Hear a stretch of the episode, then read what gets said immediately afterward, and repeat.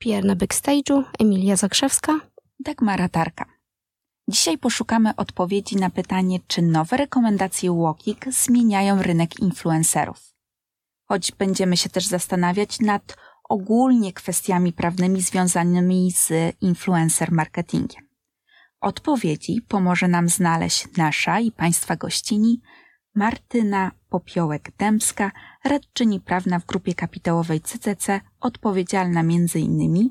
za prawne aspekty działań marketingowych, w tym za współpracę z influencerami w Polsce i na rynkach zagranicznych.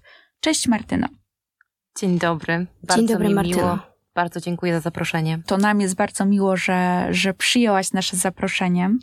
Zanim jednak przejdziemy do tematu, chciałybyśmy zwrócić uwagę na kilka istotnych danych statystycznych dotyczących właśnie rynku influencerów. Rynek influencer marketingu z roku na rok rośnie. Obecnie szacuje się, że jego wartość w 2022 roku wzrośnie o kolejne 19% i może wynosić nawet ponad 16,4 miliarda dolarów, a sprzedaż natomiast za pośrednictwem wszelkich platform e, społecznościowych oszacowano, że osiągnie wartość, uwaga, 958 miliardów dolarów. No i tu na chwilę zajmijmy się faktem, dlaczego w ogóle tak się dzieje.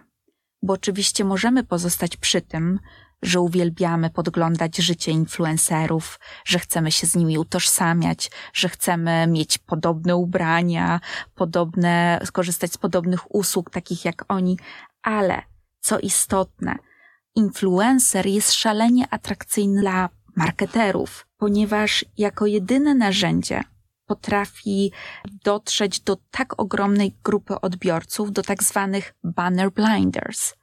No dobrze, Martyno, a jak jest Twoim zdaniem? Jak jest według Ciebie w Polsce? Opłaca się ufać influencerom, bo my im ufamy, stąd ich tak ogromna popularność, ale czy według Ciebie to się w ogóle opłaca? To jest bardzo trudne pytanie, dlatego że influencer na dzień dzisiejszy to jest zawód. To wygląda identycznie jak w przypadku lekarzy, prawników. ale ja tutaj wejdę ci słowo, Mhm. chyba nie dla każdego jednak zawód. Bo są takie jakby dwie kategorie, które możemy podzielić. Są tacy influencerzy, którzy rzeczywiście czerpią z tego Mhm. e, pełne profity i są na pełnej działalności, zatrudniają bardzo dużo Mhm. ludzi i to jest rzeczywiście taka firma, ale są też influencerzy, tutaj głównie artyści, którzy traktują tą działalność jednak do skoku w celach promocyjnych i Mhm. nie czerpią z tego aż takich zysków jak, e, jak ta pierwsza grupa. Pytanie, czy czerpią w ogóle, tak? Bo to od, tego, czy oni czerpią w ogóle zyski z tytułu swojej działalności online, będzie zależało, czy my ich będziemy mogli zakwalifikować jako tych influencerów, którzy e, prowadzą działalność komercyjną online, bez względu na to, czy dotyczy to ich własnych produktów, własnych działań, własnej działalności artystycznej, czy też produktów, które reklamują, działając na rzecz podmiotów czy osób trzecich. Więc to tak naprawdę komercy- komercjalizacja działania, bez względu na to, czy oni promują siebie, czy inne podmioty i innych podmiotów towary, będzie decydowała o tym, czy dane, daną osobę działającą w sieci będziemy mogli zakwalifikować jako influencera.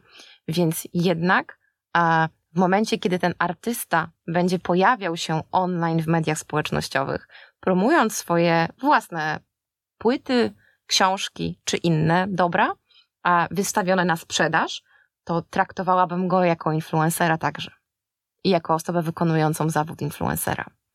W związku z tym tutaj pojawia się pytanie o dobrze wykonywany zawód i źle wykonywany zawód, tak jak w każdym innym przypadku. Będą osoby, które będą budzić nasze zaufanie, których rekomendacjom możemy spokojnie zaufać, które będą postępować zgodnie z zasadami etyki i przepisami prawa. A będą także takie osoby, które nie będą przestrzegać wymogów prawnych, etycznych i które będą próbować za wszelką cenę osiągnąć określony zysk. I to do nas tak naprawdę należy decyzja, którym influencerom będziemy ufać. I naprzeciw e, naszym obawom, jakoby i też e, na rzecz zabezpieczenia odbiorców, konsumentów, wychodzi w tym momencie UOKiK. E, od jakiegoś czasu, w sumie już od listopada 2021 roku, słyszymy o głośno zapowiadanych rekomendacjach, które prawdopodobnie ukażą się już we wrześniu 2020 roku. Rekomendacje zostaną opublikowane i mają być takim przewodnikiem dla influencerów, ale też dla firm, które korzystają z tego typu usług. A jak to jest y, na świecie? Czy takie rozwiązania, czy kodeksy, czy twarde uregulowania prawne już gdzieś istnieją? Jak najbardziej. Przede wszystkim mm, możemy tutaj odnieść się do krajów Unii Europejskiej, czyli do krajów, po, po, które zawierają, które posiadają podobne uregulowania prawne do uregulacji polskich. Państwa Unii Europejskiej są odbiorcami dyrektyw, zobowiązane są do ich wdrażania i szereg tych dyrektyw dotyczy ochrony konsumentów. Na dzień dzisiejszy większość państw Unii Europejskiej, które zdecydowały uregulować się obszar influencer marketingu, podjęło decyzję o wdrożeniu tak zwanych miękkich rozwiązań. Tym samym przyjmowane są kodeksy dobrych praktyk, kodeksy dobrych postępowań, kodeksy etyczne działań, etycznego działania influencerów. Nie przyjmuje się zasadniczo twardej regulacji, tym samym to, w jakim kierunku zmierza Polski Urząd Ochrony Konkurencji i Konsumentów, to jest ten, wydaje się, właściwy kierunek, czyli uregulowanie poprzez przygotowanie wytycznych dla branży. Na dzień dzisiejszy takie regulacje dotyczące influencer marketingu e, wydane zostały przez innymi Urząd Ochrony Konkurencji i Konsumentów na Węgrzech, przez jego odpowiednik w Czechach, na Słowacji.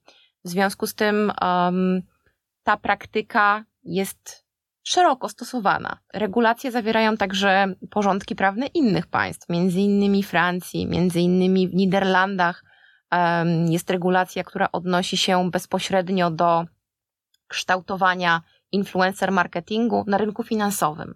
Tym samym te regulacje są e, różne w różnych państwach, niemniej jednak są to miękkie wytyczne, kodeksy dobrych praktyk, wskazówki, w jaki sposób należy oznaczać, e, działając online, treści o charakterze komercyjnym, treści reklamowe. Co warto zauważyć, to to, że chociażby regulacja węgierska powstała już w 2017 roku, a regulacja czeska w 2016 roku. W związku z tym e, nasze obecne działania są, można by to nazwać, troszkę spóźnione w stosunku do tego, co w tym obszarze e, wykonały już, wykonała już część państw europejskich. To bardzo ciekawe, e, co mówisz. Generalnie mimo że to jest jakby trend i podążamy za właściwym kierunkiem światowym, jeżeli chodzi o kwestię uregulowania tej e, przestrzeni oznaczania współprac e, w social mediach, bo to oczywiście nie tylko mm, Instagram, Facebook, ale tak naprawdę wszelkie, wszelkie platformy social mediowe, ten temat wzbudza spore zainteresowanie, można powiedzieć kontrowersje wśród influencerów, którzy są głównymi odbiorcami tego do, kodeksu dobrych praktyk, ale też i mm, zlecających. Czy rzeczywiście te obawy ich są dzisiaj słuszne? Możemy powiedzieć, że w, po wprowadzeniu tych rekomendacji jakaś grupa straci, a jakaś zyska. Nie mam wątpliwości co do tego, że zyskają klienci, konsumenci, którzy, do których kierowane są te treści przez influencerów. Nie mam także wątpliwości, że dla influencerów oraz dla e, firm, które korzystają z usług influencerów, te działania mogą mieć negatywny wpływ. Z pewnością dużo większe zasięgi, z pewnością dużo bardziej wiarygodne dla odbiorców są takie opinie, które nie są oznaczone jako reklama, treść sponsorowana czy w inny sposób sugerujące odpłatność zamieszczenia tej informacji. Czyli ta neutralność, z którą obecnie mamy do czynienia w sieci, neutralne informacje przekazywane przez influencerów, nieprawidłowo oczywiście, mają istotny wpływ na zasięgi i na mm, sprzedaż tych towarów, które są przez influencerów reklamowane. I tutaj jakby wracamy też do tego tematu i pierwszego pytania Dagmary, która właśnie mówiła o tym aspekcie zaufania i wierzymy, że takie właściwe oznaczanie współprac może to e, zaufanie pomiędzy influencerem a jego odbiorcą wzmocnić. A jak według Ciebie powinno faktycznie wyglądać to oznaczanie współprac? Czy Ty masz swój przepis na takie idealne oznaczenie działania płatnego przez influencera? Zastanawiałaś się nad tym? Myślę, że mm, mamy w sieci bardzo dużą różnorodność treści reklamowych. I sam fakt, że mamy bardzo dużą różnorodność tych treści, powoduje to, że nie ma jednego idealnego oznaczenia, bo inne będą oznaczenia dla treści wideo, inne będą oznaczenia dla postów statycznych zawierających tylko i wyłącznie grafikę czy fotografię, jeszcze inne będą z pewnością oznaczenia dla treści, które są w sieci krótko, jak na przykład Insta Stories. Więc każdorazowo musimy się zastanowić i dostosować oznaczenie do rodzaju treści reklamowej, jaką zamieszczamy online, jaką influencer zamieszcza online. Bez wątpienia, czytając regulacje mm, na rynkach zagranicznych, pojawia się tam słowo reklama płatna współpraca, treści sponsorowane, które powinny być zamieszczone w sposób widoczny. One powinny być zrozumiałe dla odbiorców, jednoznaczne, niebudzące wątpliwości. Więc to są te słowa klucze, o których powinniśmy pamiętać, oznaczając reklamy.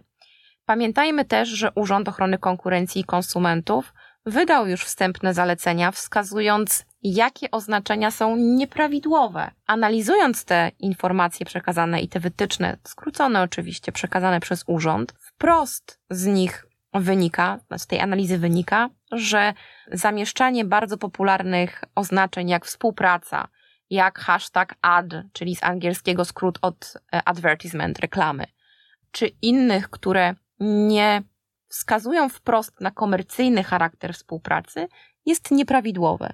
W związku z tym powinniśmy też wziąć, prowadząc tego rodzaju działalność, czy współpracując z influencerami, te wytyczne na tapet, je przeanalizować i zapamiętać, czego nie robić, bo to już jest ważna i wyraźna wskazówka ze strony organu. Martyna, w takim razie czego nie robić? Jak mhm. nie oznaczać? Oznaczać przede wszystkim w języku polskim, nie w języku zagranicznym. Oznaczać widocznie. To nie może być napis na białym tle, e, jasno-szarym kolorem, że jest to reklama. To oznaczenie powinno być wyraźne. Jeżeli zamieszczamy post, to według mojej oceny informacja o tym, że jest to treść sponsorowana czy reklama powinna znaleźć się na początku, a nie na końcu. W mojej ocenie użycie hashtagu nie jest konieczne. Natomiast to jest oczywiście kwestia dyskusyjna. Tak samo w wytycznych, między innymi węgierskich, ten hashtag pojawia się. W wytycznych czeskich ten hashtag nie pojawia się a tym samym to bardzo zależy od, od wytycznych organu. Niemniej jednak wierzę, że UOKiK nie będzie nakazywał korzystania z hashtagu influencerom w tym, w tym przypadku. Natomiast e, oprócz tego pamiętajmy o tym, żeby dostosowywać to oznaczenie do medium, czyli jeżeli zamieszczamy kilka kafelków Insta Stories, to na każdym kafelku powinna znaleźć się informacja, że jest to treść sponsorowana bądź reklama. Tak, tutaj dla, tak dla sprostowania i wyjaśnienia my rozmawiamy o niuansach, ale te niuanse mają kluczowe znaczenie, jeżeli chodzi o siłę dotarcia z danym postem, przekazem do, y, do odbiorców i kontrowersja w przypadku hashtagów polega na tym, że, że może ciąć zasięgi. Rekomendacje rekomendacjami, dokument czeka, wszyscy czekamy z niecierpliwością, ale wiemy, że u OKIK już prężnie działa od wielu tygodni. Jakiś czas temu zostali ukarani sześciu y, influencerów, między innymi znane takie postaci jak Kruszwil czy Ma Fashion, ale tu kara dotyczyła braku współpracy z urzędem, jakim jest Łokik. I teraz pytanie, jak influencerzy powinni się zabezpieczać przed takimi konsekwencjami? Czy można od takiej decyzji się odwołać? Czy, jaki tu błąd przede wszystkim z ich strony został popełniony? Przede wszystkim, kiedy organ kieruje do nas pisma, wezwania, bez względu na to, czy są to wezwania via korespondencja e-mail, co się rzadko zdarza. Najczęściej organ kieruje e, wezwania pocztą tradycyjną na adres wskazany w Centralnej Ewidencji Działalności Gospodarczej influencera, jeżeli taką działalność prowadzi, na adres wskazany w umowach, jakie zostały zawarte z marką, z którą influencer współpracował, to te pisma trzeba po pierwsze odbierać, po drugie stosować się do tego, o co organ w tych pismach prosi, bo organ najczęściej żąda przedstawienia dokumentów, złożenia wyjaśnień, innych czynności, które należy podjąć. Więc niepodejmowanie pism i niewykonywanie tych czynności, o które prosi organ przez influencerów, miało właśnie takie skutki. Organ zresztą wskazał na swoim profilu w social mediach, na Instagramie, że influencerzy chętnie współpracują. Szkoda, że nie z urzędem. A taka była konstatacja. W związku z tym influencerzy powinni współpracować z organem i w żaden inny sposób nie są się w stanie zabezpieczyć przed tymi karami, poza współpracą i odbieraniem pism i prowadzeniem korespondencji z organem.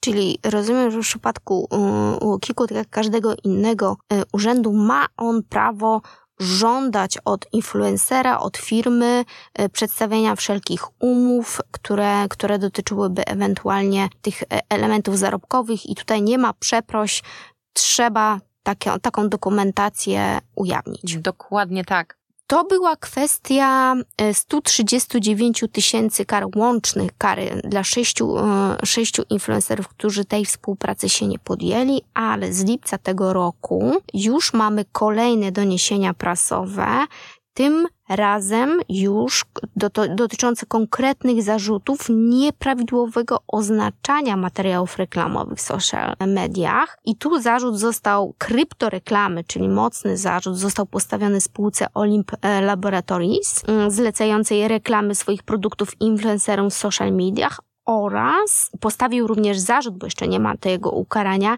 niejednoznacznego oznaczania materiałów reklamowych na Instagramie trzem influencerom z branży fitness, Katarzynie Dziurskiej, Katarzynie Oleśkiewicz-Szubie oraz Piotrowi e, Liskowi. Generalnie tutaj już mamy konkrety. Jak influencerzy powinni się zabezpieczać na takie ewentualności, co powinni uwzględniać w umowach pomiędzy nimi a ich zleceniodawcą.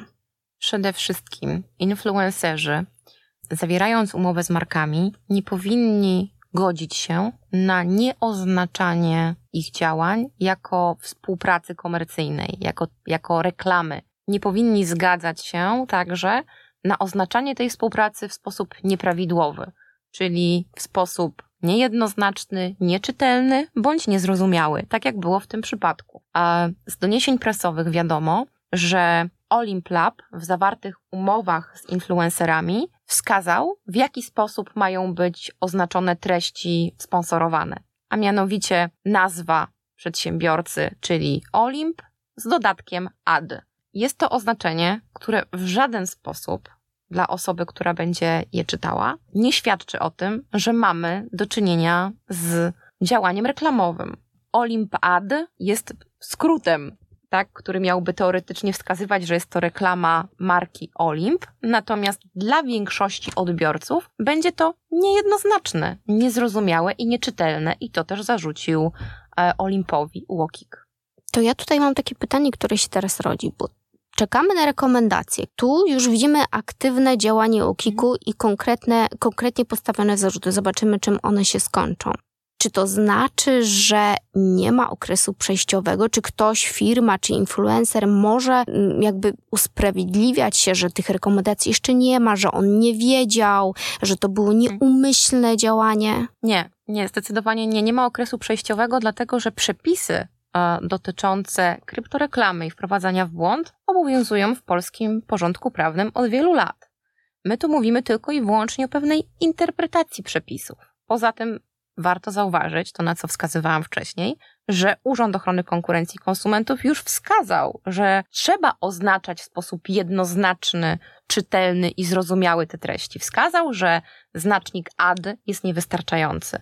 Tym samym tego rodzaju działania, według mnie, będą przedmiotem postępowań. Podejrzewam, że nie jest to jedyne postępowanie, które będzie UOKiK do czasu wydania wytycznych prowadził. To ja mam takie jeszcze za, zaczepne pytanie, Dygmaru, wybacz mi, ale czy... Wybaczam. E, czy to znaczy, że za chwilę do drzwi influencerów lub też firm wszelkiego rodzaju, które zlecają takie zadania, może za, mo, mogą zapukać także inne urzędy? Myślę, że tak. Myślę, że tak, bo to jest kwestią czasu. Kwestia, jaki jest rodzaj umów z influencerami, czy są to umowy zlecenia, czy są to umowy o dzieło, także może być przedmiotem kontroli ze strony organów. Natomiast e, myślę także jeszcze o jednym urzędzie, Urzędzie Ochrony Danych Osobowych, który potencjalnie mógłby być zainteresowany tym, w jaki sposób te dane o które skąd influencerów są przekazywane, czy przez przypadek tutaj nie dochodzi do naruszeń. Ja przyznam szczerze, że nie to, że mam teraz problemy, ale pomyślałam o urzędzie skarbowym, to jakoś przyszło mi pierwsze do głowy. Ja też od razu o tym pomyślałam. Oj, chyba musimy się czegoś bać, tak. Dagmar. No dobrze, Martyno, a e, odchodząc teraz od tematu tych nowych rekomendacji, które za chwilę mają się ukazać, przeszłabym do samych umów z influencerami. Hmm. Powiedz mi, jak one powinny wyglądać? Co tam musi być? Czego tam nie powinno być? Jak w ogóle budować takie umowy? Skąd je brać? Podpowiedz. Ojej, to jest bardzo trudne pytanie, jak skonstruować taką umowę, żeby ona była dobra, bo tego dowiadujemy się do, najczęściej w momencie, kiedy coś się dzieje niedobrego w relacji pomiędzy influencerem a marką. Niestety, z mojego doświadczenia wynika, że żeby umowa z influencerem a marką była, chroniła obie strony, była mm, właściwie skonstruowana, to niestety musi być obszerna. Dlatego, że mm, kwestia współpracy z influencerami to nie jest tylko oznaczanie współpracy. To są bardzo różnego rodzaju działania mm, związane między innymi z oznaczaniem pseudonimem artystycznym influencera towarów, które są produkowane przez markę to są różnego rodzaju akcje promocyjne, udziały w eventach, sesjach fotograficznych, filmach, czyli nagrywanie utworów audiowizualnych. To jest kwestia praw autorskich, to jest kwestia uregulowania pozostawania już stworzonych treści e, w social mediach, czyli braku konieczności usuwania treści już zamieszczonych z social mediów po wygaśnięciu umowy. Jest bardzo wiele elementów, które trzeba wziąć pod uwagę i opisać w umowie. Bo jeżeli coś nie będzie opisane precyzyjnie w umowie, bądź nie będzie opisane, w jaki sposób strony ustalą szczegóły, to może napytać biedy zarówno influencerowi, jak i marce. Tak, bo tutaj jest ta kwestia tego, kto ponosi odpowiedzialność za ewentualne wprowadzenie w błąd. A ja, jeżeli tak mogę jeszcze szybko dopytać, bo zdaję mhm. sobie sprawę, że to jest temat na oddzielną audycję, a jak wygląda kwestia przy wirtualnych influencerach? Kto, kto ponosi odpowiedzialność za ewentualne, y, za ewentualne konsekwencje wprowadzania klientów w błąd? Od kogo my kupujemy? Wirtualny influencer, czyli mówimy o jakimś awatarze, tak? tak. Ten awatar został przez kogoś stworzony. Ktoś tym awatarem online kieruje, w jego imieniu działa. On nie działa sam. Chyba, że będziemy mieli do czynienia ze sztuczną inteligencją, wtedy nam się pojawi jeszcze ileś problemów prawnych, w jaki sposób ocenić te działania. Natomiast e, jeżeli chodzi o Polskę, no to będziemy przyglądać się temu, w jaki sposób zostanie zdefiniowany influencer. Czy ten awatar będzie można, tego awatara będzie można zakwalifikować jako influencera i podciągnąć pod te przepisy i wytyczne organu, czy też nie. Czyli przykład, influencer, ja tutaj wkroczę, mhm. może nie być człowiekiem? Tak, influencer może nie być człowiekiem. Na rynku, na rynku węgierskim wprost wskazano, że influencerem może być awatar, maskotka czy e, inny twór. Ważne jest, żeby wywierał wpływ na swoją społeczność online. A czy nieważne jest to, żebyśmy go w jakiś sposób jednak odznaczali, żeby, byłoby, żeby było widać i żeby było klarowne, że to jest byt wirtualny? To jest bardzo trudne pytanie, bo faktycznie w dobie dzisiejszej technologii można stworzyć taki byt, który będzie realnie tego człowieka przypominał, ba, będzie go nawet zastępował. Tym samym być może będzie istniała taka konieczność, żeby oznaczyć, że mamy do czynienia z istotą, która nie jest istotą ludzką. Wtedy, kiedy stanęłaby nam postać bajkowa, nie będziemy mieć problemu, tak, z pluszowym stworem, który będzie do nas przemawiał, jak w przypadku e, chociażby reklamy jednej z telefonii komórkowych. Natomiast w momencie, kiedy Albo faktycznie... jogurtów. Ale to, to było takie miłe. Ja to pozytywnie odbieram tego typu reklamy, ale nie wiem, jakbym odebrała wirtualną postać na przykład na Instagramie. To jest też pytanie, do kogo te treści będą skierowane, tak? Bo jeżeli mówimy o, o pluszowej maskotce, to ona z pewnością będzie kierowała treści do dzieci, do młodzieży, a to już wiąże się z większymi ryzykami, tak? Bo dzieci i młodzież są pod szczególną ochroną prawa i treści, które są do nich kierowane, też powinny spełniać określone wymogi. W związku z tym, z pewnością na miejscu Urzędu Ochrony Konkurencji i Konsumentów, gdyby pojawiły się takie działania, przyjrzałabym się im dokładnie. Doprecyzuję, a co ze zwierzętami? Bo zauważam, że sporo influencerów obecnie ma ogromne konta swoich pupili, prowadzi je, są tam też współprace płatne. Jakie tam mają być e, rozporządzenia, co tam ma się dziać? Powiedz mi, jak ty to Mhm. widzisz. Z pewnością zwierzę jest narzędziem w rękach człowieka, tak? Tu nie ma, nie ma absolutnie co do tego wątpliwości. Człowiek samodzielnie działający online, nie możemy powiedzieć, że on działa w imieniu zwierzęcia. On działa w imieniu swoim. To on przygotowuje te treści, to on je zamieszcza i to on pozyskuje profity z tego tytułu. On zawiera też umowy. Właściciel tego zwierzęcia. Tym samym to ten właściciel będzie ponosił pełną odpowiedzialność, oczywiście wespół w zespół z marką w przypadku niedozwolonych działań, za wszelkie zamieszczane treści online. Powiedzmy, że jest taka sytuacja, że marka z segmentu beauty lub z segmentu modowego pisze do influencera, chce mu przekazać prezent, no nazwijmy to współpracą e, barterową. E, później po otrzymaniu tego prezentu, tego produktu, influencer oczywiście oznacza, że jest to współpraca barterowa i koniec. Jakby sytuacja e, tutaj się kończy. Powiedz mi, czy tego typu działanie wymaga odrębnej umowy podpisanej z owym influencerem przez tą markę, czy może wystarczą wymiany informacji na Instagramie, na Facebooku, w mailach? Ja jako prawnik z ostrożności zawsze zalecałabym zawarcie umowy. Pamiętajmy o tym, że profile w social mediach, także prowadzone przez y, marki, to często nie, nie prowadzą je osoby, które są umocowane do zawierania umów. Tym samym w momencie, kiedy zawrzemy taką umowę, raczej wydaje nam się, że zawrzemy taką umowę za pośrednictwem wymiany korespondencji mm, na portalu społecznościowym, może okazać się, że ten człowiek, który z nami korespondował, nie miał umocowania do działania. I co? I mamy szereg problemów prawnych. Tym samym to samo dotyczy się tak naprawdę bardzo często wymiany korespondencji. Jeżeli, mam, jeżeli prowadzimy korespondencję e-mail i zawieramy w ten sposób umowę, dogadujemy się co do warunków po jednej i po drugiej stronie, no to zawsze porodzi się pytanie, czy ten człowiek, z którym ja koresponduję jako influencer po drugiej stronie, ma pełnomocnictwo do zawierania umów. A co jest w przypadku mm, promocji własnych produktów? Ja mam Mhm. umowę zawrzeć sama ze sobą? Sama ze sobą nie, natomiast bezwzględnie poinformować o tym, że mm, reklamuje swój własny produkt. E, To nie jest wcale obojętne z perspektywy prawnej. Sprzedaję produkt, który promuje. Nie zawieram oczywiście ze sobą umowy, niemniej jednak te treści muszą być także oznaczone.